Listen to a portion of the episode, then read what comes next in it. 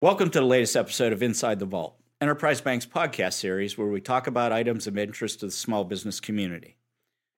Today, we're going to talk with Jim McGovern of McGovern Wealth, who's been a great partner for the bank and shares the same passion for small business as uh, Enterprise Bank does. And we're going to talk a little bit today about, um, you know, financial planning and wealth management for the business owner, which is predominantly our listening and viewing audience. Jim, welcome to the podcast. Thanks, Dave. It's good to be here. It's been a long time in coming. Yeah, you're a podcast veteran, right? That's You're- right. You have your own, That's which we'll talk about We- as, as we get We definitely will. get So- involved here. But give us a little background on McGovern Wealth and, and you personally. Yeah, absolutely. So, uh, yeah, McGovern Wealth is a, a team of professionals inside of a larger firm called Lifetime Financial Growth. Uh, I've been fortunate to be with the firm for 22 years and uh, able to run my own company within a company. Yeah. And, uh, you know, we, we do serve the small business community, and uh, we're happy to share some wisdom today. Yeah, and you're local, right? Local, yep. So I live up in the uh, Gibsonia area, but our, uh, our office is downtown. All right, neat, neat. So as I, I mentioned a minute ago, I, I- I think you know a lot of business owners get caught up in a situation where you know they go about their personal wealth management uh, from more of a consumer or an employee perspective than as a business owner, and it's a lot more complicated when you get involved with with you know owning a business and having that as part of your uh, essentially your wealth, your personal wealth.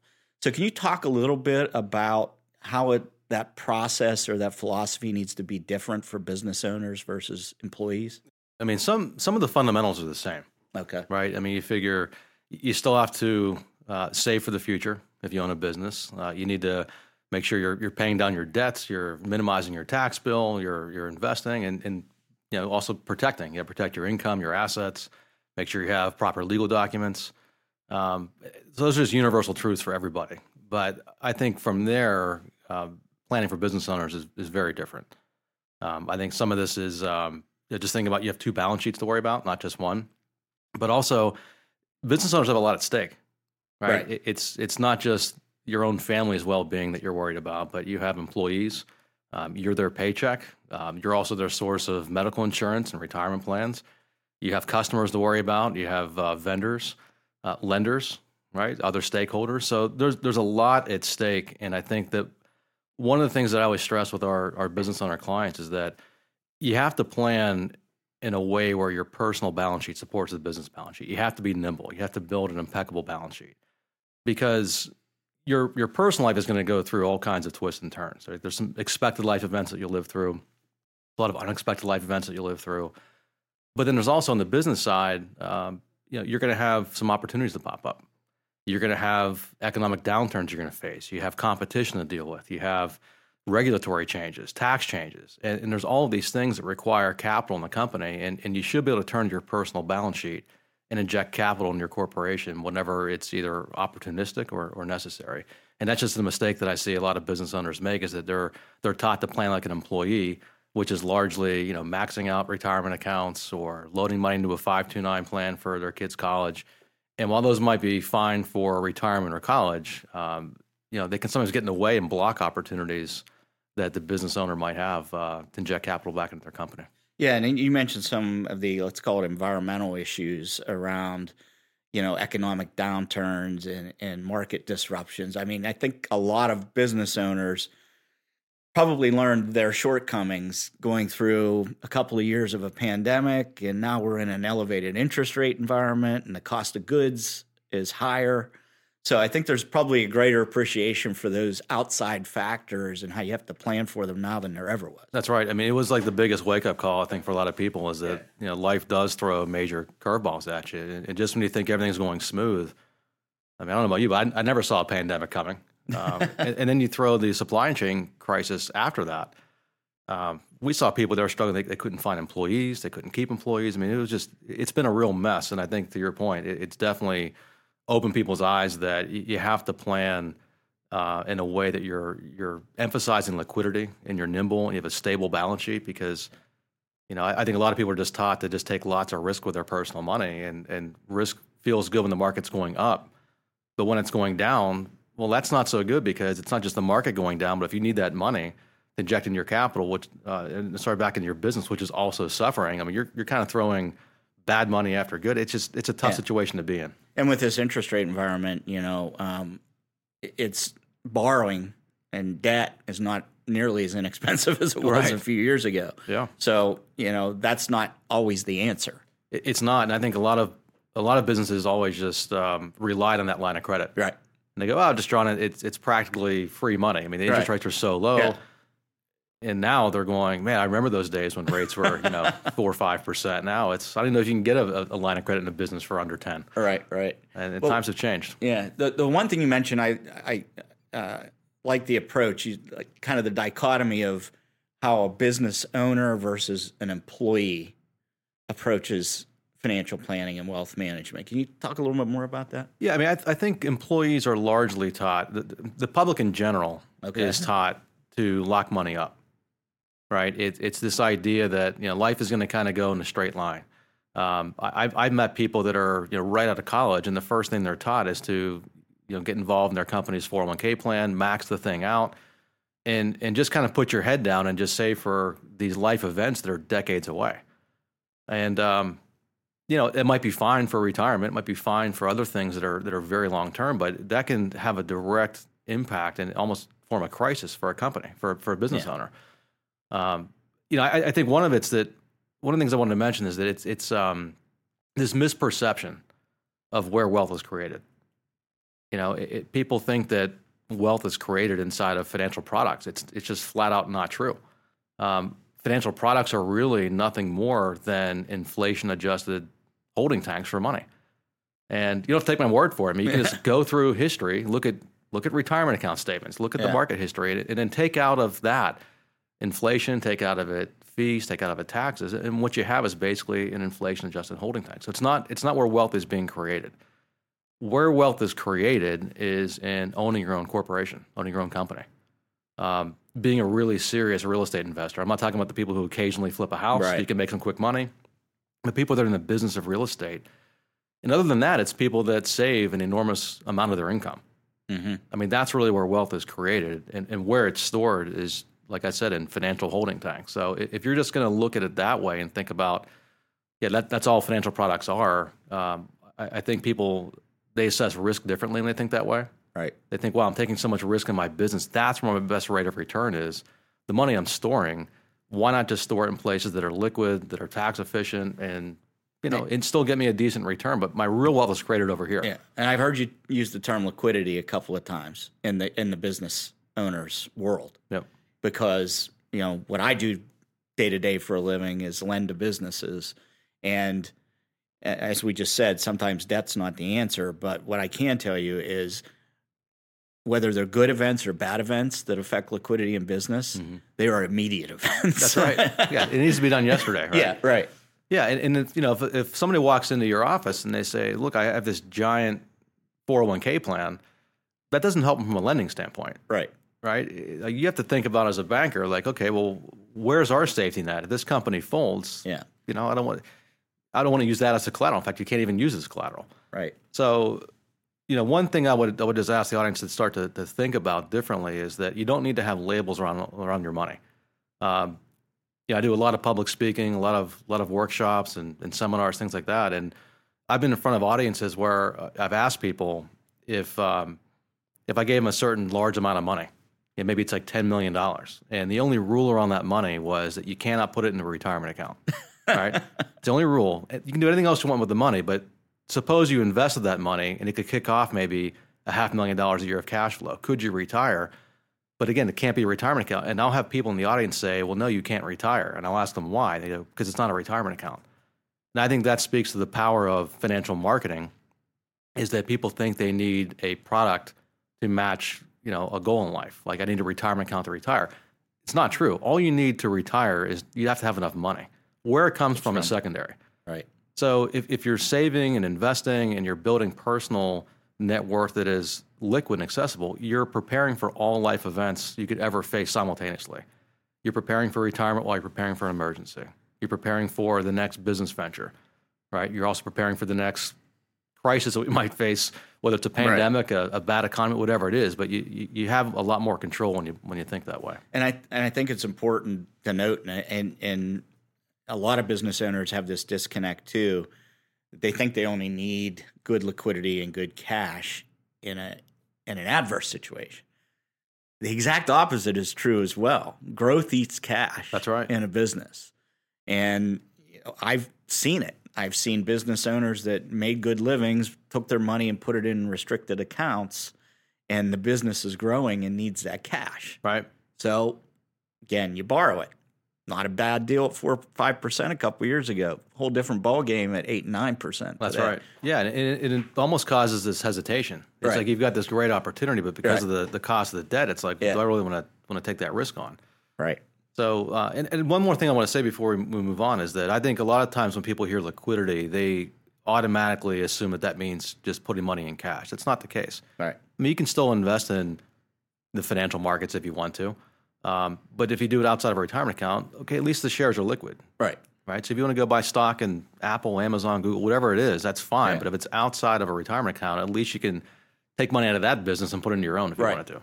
Well, that's a great segue to what I wanted to talk to you about next, Jim, was, you know, very different investing in a public company than investing in a small business from uh, a liquidity perspective, from a planning perspective.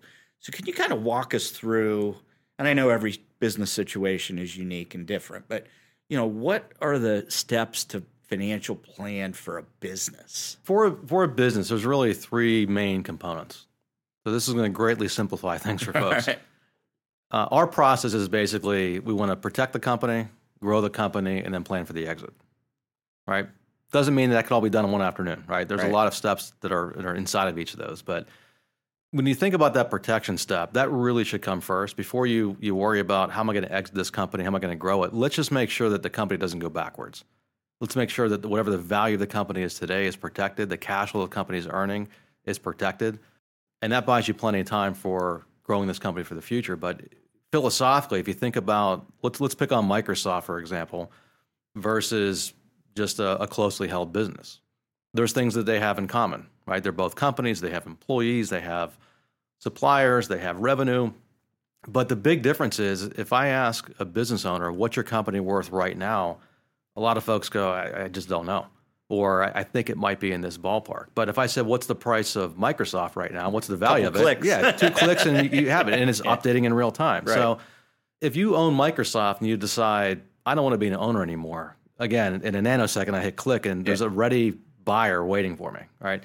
So five days a week, New York Stock Exchange is open. That company is valued and, and it's liquid. The other thing I would say is, you know, if you think about the impact that the departure of an owner has on Microsoft. Like yesterday, there was many owners of Microsoft that departed. They either sold the company, um, some people died, they they became disabled. It had no impact on the company whatsoever. None of this applies to a closely held business. So there is not a ready made liquid market waiting. Uh, the value is not updated in real time. And the departure of a key person or an owner uh, is a, a, profound impact on the company. It could literally mean the end. Uh, so with that, that protection step becomes very, very different. Like you have to look at, you know, yeah, what, what are the tools that it can be used to protect that? Business? Yeah, it's not super complicated. I mean, a lot of this is just legal documents and insurance. You know, you, you can look at something, for example, most of our, our, our, our, clients don't have a valuation that's been done recently. So we'll do a valuation for them. Um, and that gives them a good assessment of, okay, what's this company really worth under a variety of circumstances? And then from there, let's look at the legal documents. The buy sell agreement is really your way of creating a market for the company if you want to make a, an exit. A buy sell agreement is going to talk about um, who is going to buy, who is going to sell, um, what are the conditions? What, how's the price going to be determined? How's the money going to be paid? And most importantly, what are the triggering events? So if an owner says, okay, well, um, what's the game plan for when I retire? Okay, what about the other shareholders? Like, like who's going to buy you out? Um, what about a death, a disability, a divorce? What about somebody doing something unethical for the company? Uh, maybe they're starting a side business and they're competing with the main company. Like that's a problem, right? right? So you have to spell all these things out in that buy sell agreement. So if if you have one, great. Uh, doesn't mean that it has all the provisions that you have. Um, one of the things that we found is that a lot of our clients, the lawyers that they have that drafted the buy sell agreement uh, may have been handling a lot of other corporate issues or other personal legal issues, and they don't do a lot of drafting of buy sell agreements.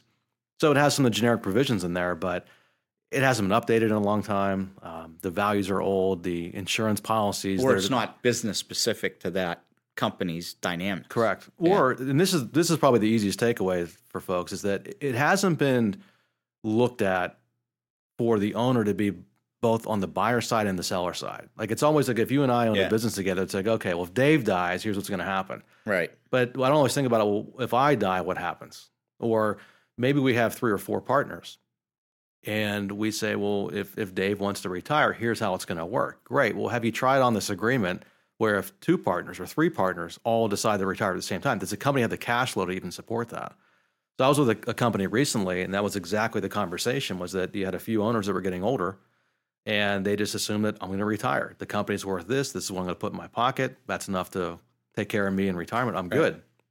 And it was like playing hot potato because they said to the one guy, I'm like, well, yeah. these guys are about the same age. They're yeah. they're going to exit at the same time. Are you going to have the money to both feed your family, run this company, and buy these two guys out at the exact same time? And he looked like a deer in headlights. He's like, I never thought about it that way. So these agreements are they're serious. Again, you are literally creating the market for that business, and we want to make sure that you're very aware of what the provisions are and and uh, and make sure that the, the money is matched up with the with the agreement. And that's where I think there's big gaps. Um, you know, a lot of people don't have. They may have some life insurance for the buy sell agreement, um, but it may not be enough to make the transaction go go through. Um, I would say in 22 years of doing this, um, I haven't seen a single business owner that had disability insurance for the buy sell agreement. Which is amazing because the probability that you die before the age of 65 is a lot lower than the probability of having a health issue. Exactly. And you can't work. So, disability insurance, uh, key person insurance, things like that, that all goes into that protection step. So, long winded answer, but there's a lot to it. Absolutely. Absolutely. So, you know, buy sell agreements, obviously, primarily amongst existing owners. So, what about if you don't, if you're a, a sole proprietor or you're a single shareholder um, in a corporation or uh, LLC or something like that. What can be done for planning for a sale to a third party? So this is a, this is a great question. So if it's a single owner company, um, from the buy sell agreement standpoint, you know it, it, could be where you do a one way buy sell agreement, where you have a, an agreement with um, an insider in the company, maybe it's a key employee that they they're going to step in and buy you out. Uh, it could be with a um, a friendly competitor So there's plenty of ways to handle a buy sell agreement if you're if you're just a sole a sole owner. The other thing I would I would throw out there is you know let's make sure that the company has a market value. Uh, a lot of people are business owners, but what they really own is their job. Um, they are the business. So if you walk away, I'll, I'll just pick on um, I'll pick on an example of let's let's use a um, let's use a consultant, right? They could be taxed like a business owner. They could have an LLC to have their their revenue go through it. But if they're doing all the consulting work, they may have some employees, but that's not a it may not be a company they can actually sell. So there's easy ways to solve that and make sure that hey, if you died, let's make sure that the family gets the value of what that company could have sold for, maybe. Um, and that can either be just some simple life insurance, or it can be through a, a buy sell agreement with a with a competitor. Yeah. Well, I had an interesting example. I met with a contractor. Oh, probably it's close to a year ago now, and uh, it was a business acquisition deal. Um, and went and met with the seller, and the seller continued to brag about how he was best personal friends with his three key customers, and they hadn't written a contract with each other to do business together in 25 years. What happens when that seller and those personal relationships go away? Yeah, done. That's it. It's toast.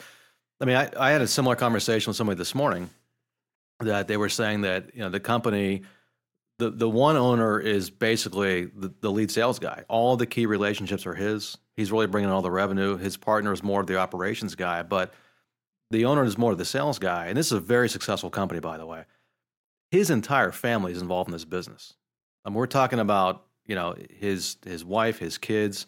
Um, he's got nieces and nephews in the company. He's got uh, siblings in the company. And I said, "What about the other owner?" He goes, "Not a single family member." He goes, I can tell you for a fact, there's not one of, of my family members that'll work for this guy if something happened to me. I said, So what happens if you drop dead tomorrow? He's like, he's done. And I'm like, but he's holding an agreement. He probably thinks that it's going to work differently. I said, do you think it'd be important for the two of you to have a conversation? He goes, I think it's time to do that. Yeah. When was the last time you guys updated this agreement? He's like, it's been it's been years and years and years. I'm like, so this company has grown tremendously.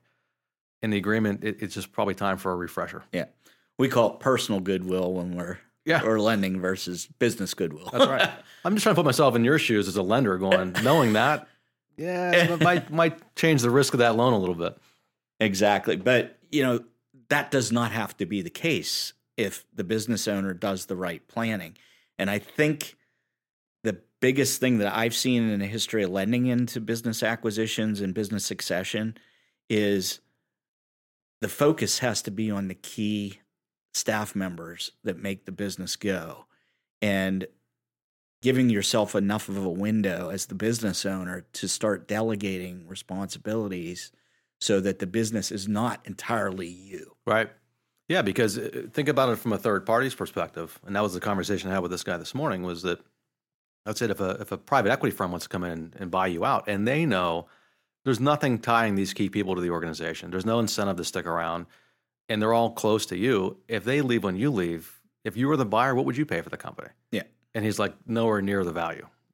I'm like, so fortunately for him, there's time. He's not ready to exit the moment. Right. So it's starting to think, to your point, you have to start to build your own replacement side of the firm. You've got to recruit some talent, you've got to train some people, and you've got to take everything off of your plate and get onto theirs.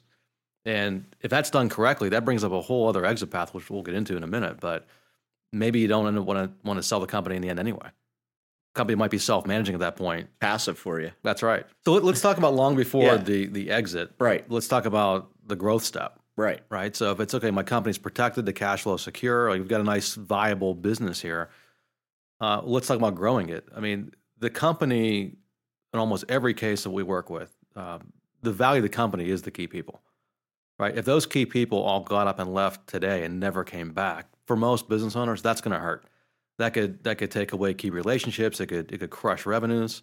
Um, so there's there's a lot of value tied up in that talent. And talking about the environment, tightest labor market I can remember in my professional career. Brutal. I mean, I, don't know where everybody is. Yeah. You know what I mean? It's like there's good jobs out there and they're Right. vacant. And so we just seen so many businesses have a really hard time finding really good people or Yeah. keeping them. and keeping them. I was say there's people that uh, there was an article in the Wall Street Journal I saw that this uh, this quiet quitting thing. I'm not sure if it's still going on, but it's like people have figured out I can work from home, work two or three jobs at the same time, and make way more money.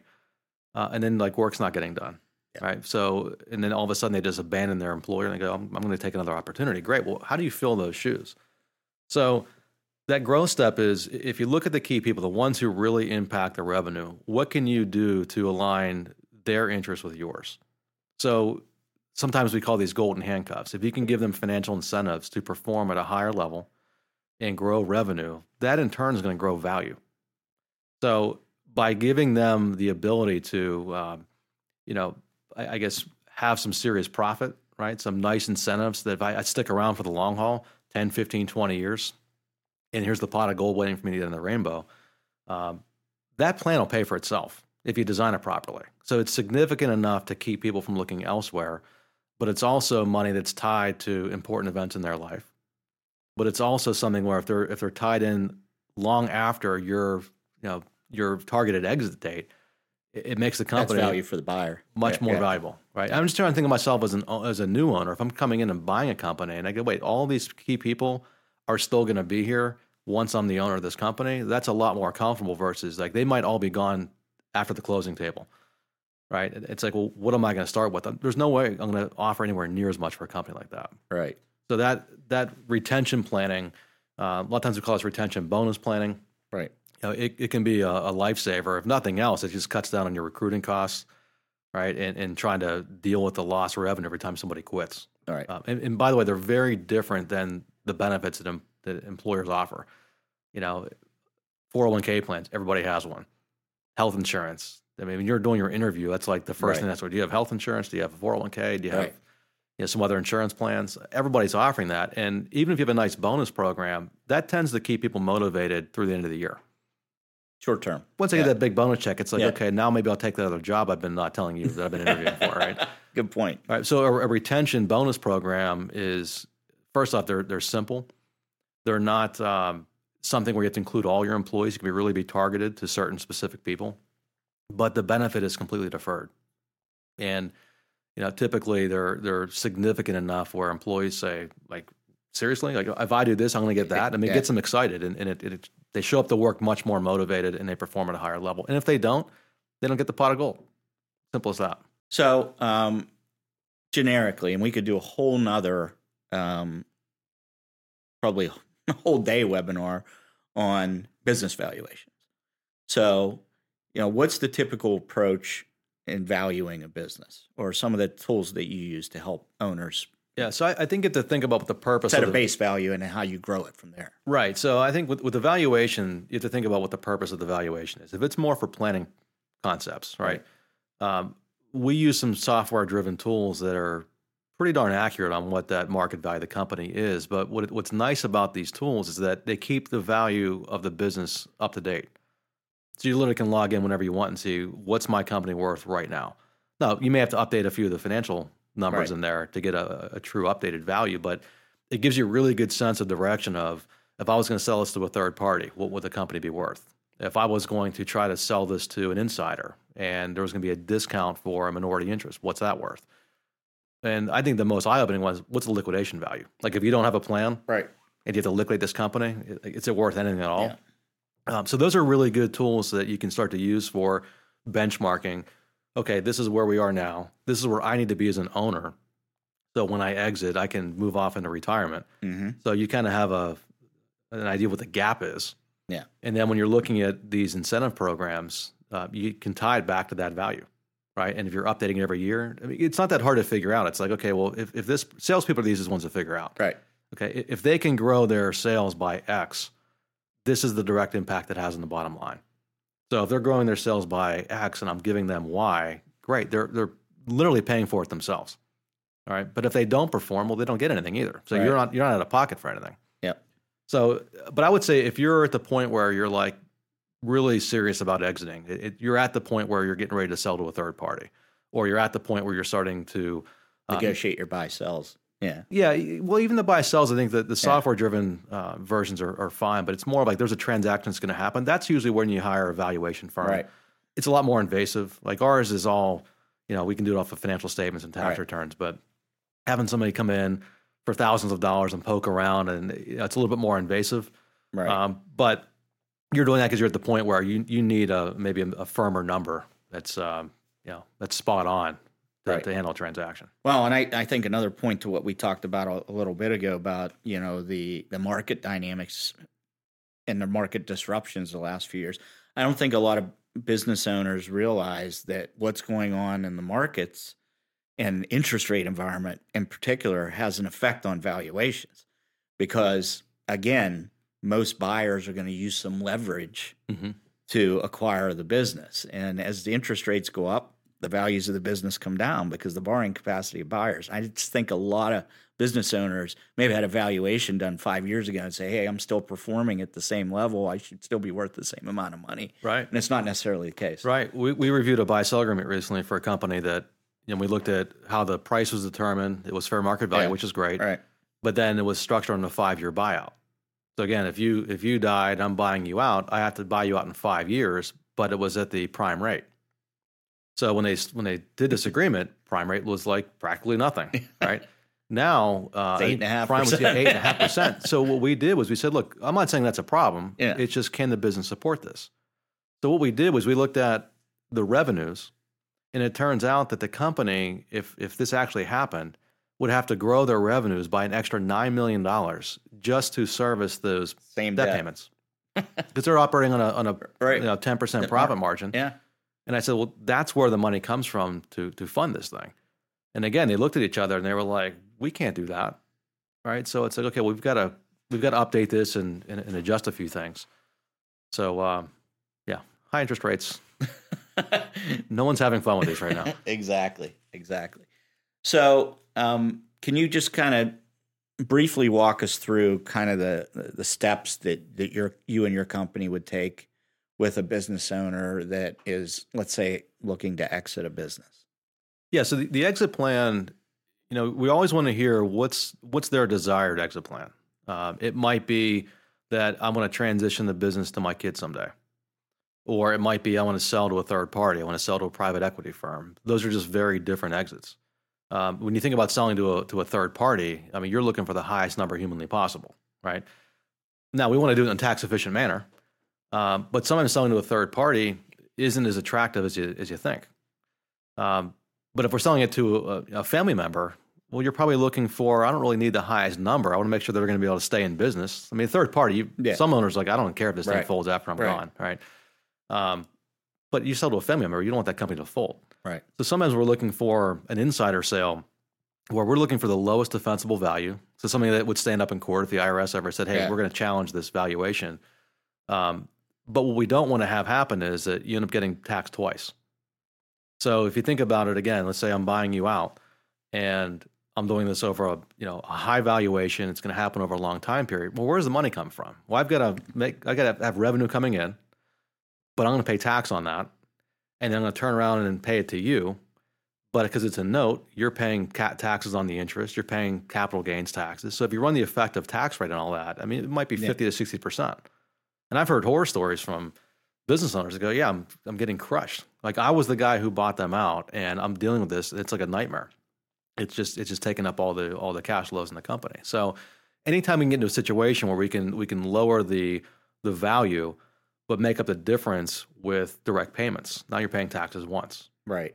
So whether that's a deferred compensation payment, whether that's some kind of consulting arrangement, but there's plenty of ways to get some cash flow that just goes direct from the business to the departing owner where the taxation only occurs once. And when you run the math on it, it, a lot of times it's a win-win. The the owner that's buying you out is getting more, uh, you're getting more, and we cut out Uncle Sam, which a lot of people don't have a problem with, right? just we just did have a more effective way to do this, but exactly. So so I would say those those are really the two big buckets. It's an insider transfer. It's a third party sale. There's a hybrid. Um, an employee stock ownership plan, for example, can be an yeah. incredibly powerful way to get you private equity like money with uh, a heck of a lot of tax efficiency, and you get to see your employees um, build wealth with the business as well. Um, so if it's not one of those exit routes, that means that you're going to keep the company, right? And either you're going to convert to passive ownership, or you're going to keep it until you die, right? Hopefully, uh, you live a long life, but sometimes we see owners they exited because death occurred. It came yeah. out of nowhere, right?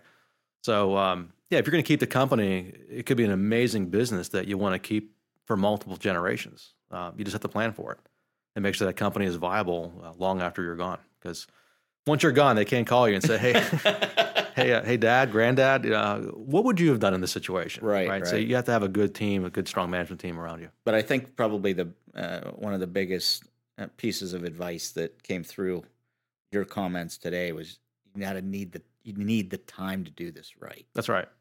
Yeah, you can't do it overnight. Yeah, um, you can't do it all at once. But even like a uh, you know, putting in a deferred compensation program to help with that buyout. Like you can't do that like the month before you're ready to exit. Right. Right. So when you have several years where you can start to strategize and plan and, and start to, you know, put in place some programs to make this easy, that that's the best way to do it. Yep. So that's what you all do.